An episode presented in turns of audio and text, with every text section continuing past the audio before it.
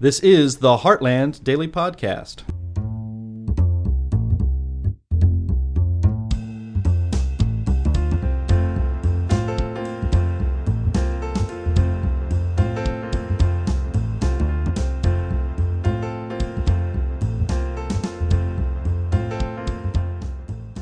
Hello, everyone, and welcome to the Heartland Daily Podcast. This is Anne Marie Schieber. Um, you know, we've spoken many times on the podcast about the importance of protecting independence in the practice of healthcare. You know, the relationship between a licensed healthcare professional and a patient should be unassailable. But more and more, government is violating that principle, and we know that healthcare is not the only institution under attack. What is going on in Michigan could happen anywhere. Now, recently, the state expanded its civil rights protections to include not just race, religion, color, sex, or national origin, but now gender identity and sexual preference. Now, while the law is quite new, there is already a case on it circulating in the federal courts, and I am pleased to have as my guest today Hal Frampton, he is a senior counsel with Alliance Defending Freedom, which is representing the plaintiffs, which is a direct primary care practice called Christian Healthcare Centers and a Catholic school called Sacred Heart Academy. Welcome. Thank you, Anne Marie. It's great to be here. Now, these two organizations, Christian Healthcare Centers and Sacred Heart Academy, have been penalized, have not, they've not been penalized yet under this expanded law because uh, it's so new. They haven't done anything, right? Um, so, why is this case uh, going through the courts? And, and can't the defendant, who is the Michigan uh, Attorney General, Dana Nessel, why can't she argue that there's nothing to litigate? She is arguing that there's nothing to litigate. We believe she's wrong about that, but that is exactly her her tack so far has been, "Hey, court, nothing to see here." uh, ignore the fact that this law clearly regulates Christian healthcare practices and Christian schools and just sort of sweep it under the rug. But that's wrong because Americans have a right to challenge unjust and unconstitutional laws before they get prosecuted under them. Um, that kind of standing is well established in the federal courts, and, and we're hopeful that the appellate courts here will will will see that. Um, the reality is that this law poses a credible threat to both Sacred Heart and to Christian healthcare centers today. And if we don't get relief for them, they're subject to being prosecuted under it. Yeah. And as we know, what, what could happen is they'll be targeted and somebody will go in and apply for a job that doesn't align with their principles or the way they want to do their business and um, you know, and then the penalties will come in and the lawsuits, and they'll be buried. So. Uh, not unusual. Th- this freedom of religion, you know, is in the First Amendment, and it's been challenged over the years, um, and you know, to little success because the Supreme Court usually does come out on the side of freedom. You've had very many successful cases um, at um, Alliance Defending Freedom. These terms, gender identity, and sexual preference. They are now making their way into all kinds of federal regulation. Can you discuss what a quagmire this can present? Absolutely. Well, the first thing I would say is the great thing about the the First Amendment about freedom of speech and freedom of religion is that we we shouldn't have to get into that quagmire because the reality is the Constitution protects someone like Christian healthcare centers' right to to practice their trade in accordance with their faith, r- regardless of what the culture thinks or the culture changes or any of that stuff.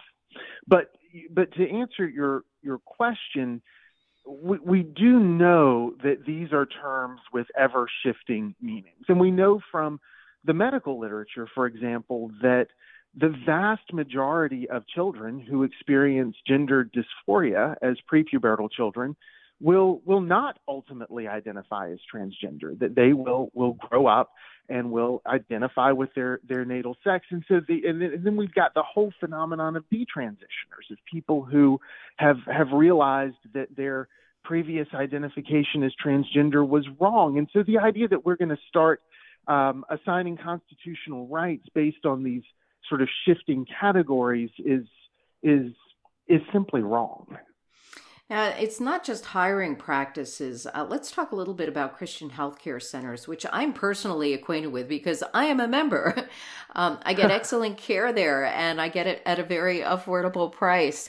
Um, you know, when I heard about this discrimination law, obviously I live in Michigan, I immediately thought of them because I know what they are about. They um, you know, and people may not, from the outside, may not understand. They don't refuse care to anybody, but they're very strict about who they hire because they want to practice certain principles. Um, now, they, you know, um, can you talk a little bit about that? Because, you know, some people may hear their name, Christian Healthcare Centers, and think you have to be Christian to get care from there. Can you talk a little bit about what they're all about? Absolutely. Christian healthcare centers serve everybody. They are happy to have anyone as a member. They have members of any variety of faiths and no faith at all. But their model of providing health care is distinctly Christian. And, and what that means is that unlike a traditional insurance based practice where uh, a doctor has to see X number of patients a day, they actually spend an immense amount of time with their patients. I'm sure you've experienced this yourself upwards of 30 minutes face to face with a doctor in a typical visit, which is certainly not something you see in, in sort of traditional insurance based healthcare. And they do that because they really take the doctor patient relationship seriously. They want, and they require that everyone there be a Christian because they're not just trying to serve your healthcare needs. They're trying to serve your spiritual needs as well. They want to make sure that if you're having a really tough day, that person drawing your blood can stop and pray with you if that's helpful to you. Mm. Um, they can talk with you about the spiritual dimensions of, of your healthcare problem.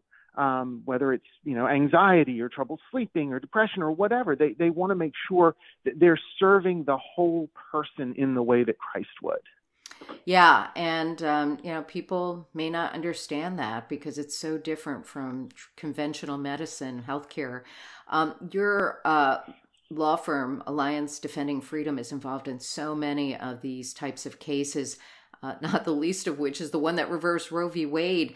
Um, what is the possibility that this case could make it to the Supreme Court? And could that be the end of these problematic laws and regulations uh, trying to undermine constitutional freedom? You know, uh, the Su- Supreme Court not too long ago reaffirmed that in the Little Sisters of the Poor case, uh, that was challenging what they had to cover in healthcare under Obamacare.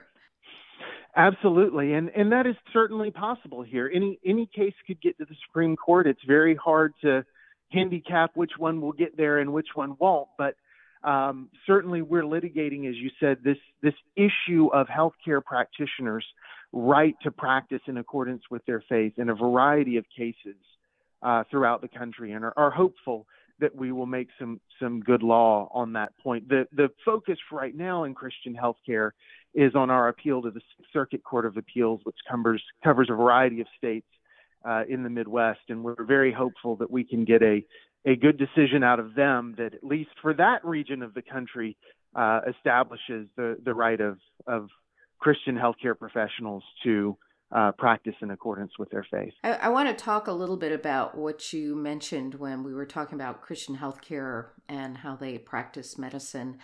Um, now, you know, we talk about religious freedom, but it can easily overshadow healthcare practice because, you know, freedom for a long time, these two institutions, religion and medical treatment, have been intertwined, right? That's been sort of the history of many hospitals. They came up through religious channels, right? Um, and, and I think even Mark Blocker, who's uh, Christian Healthcare Center CEO, wrote a book about it called Missional Medicine. Um, do you see this? Um, you know, being possibly a big factor in the case, you know, the, this intertwining of religion and healthcare. You know, we, we want to make everything so secularized, but that's really not the, the tradition of healthcare. Well, that's right. I mean, for the, the Christian healthcare professional, their obligations to their patients arise out of their faith and they arise out of the Hippocratic Oath, the idea that you're going to, to do no harm first and foremost, that you're going to heal and not harm your patient and, and their conception of what that means. So that means they're not going to do things like engage in abortion care. They're not going to engage in treatments like gender transition treatments that they believe ultimately harm the person. Um, and they are absolutely intertwined. I mean, I don't, I can't imagine what the history of healthcare in this country would be without the history of of Christians going out and becoming doctors and founding hospitals and and and all of that kind of stuff. I mean, it's certainly a rich uh, legacy that that Christians have in the healthcare space that unfortunately we see governments trying to kick them out of now. Yeah, and let's face it, this is the direction of healthcare. A lot they're doing a lot of um, really troubling things that we haven't really resolved ethically. Um, you know, this idea of transhumanism and you can become anything you want, and why informed consent is so, so critical. Um, all these really good discussions. We really do thank you for your, your work. What's next in the case? So, Christian Healthcare Center's case is on appeal to the Sixth Circuit Court of Appeals. The the district judge unfortunately agreed with Michigan that because they have not prosecuted Christian healthcare centers yet. They shouldn't be able. We shouldn't be able to bring a case. We believe that's incorrect. We've got lots of of precedents telling us that's incorrect, and so we will. Uh, we're we're briefing it to the Sixth Circuit right now, and hopefully we'll have a good decision in the next several months. All right. Well, we wish you the best on all of it. And again, thanks for all your great work over there. Uh, thank you, Hal, for coming on the podcast to discuss this thank case. you, Anne Marie. Uh, thank Hal you so much. Hal, Hal Frampton is a senior counsel with Alliance Defending Freedom, and I will include links to the original complaint so you can read those. And you can, um, and we also wrote an article about this, and I'll have a link to that as well. Thank you, listeners, for tuning in. If you enjoyed this discussion, please spread the word, share the link, become a subscriber. The Heartland Daily podcast covers a wide variety of topics giving free market perspectives, not just in healthcare, but climate, budgets, education, and we always appreciate your support. This is Anne Marie Schieber.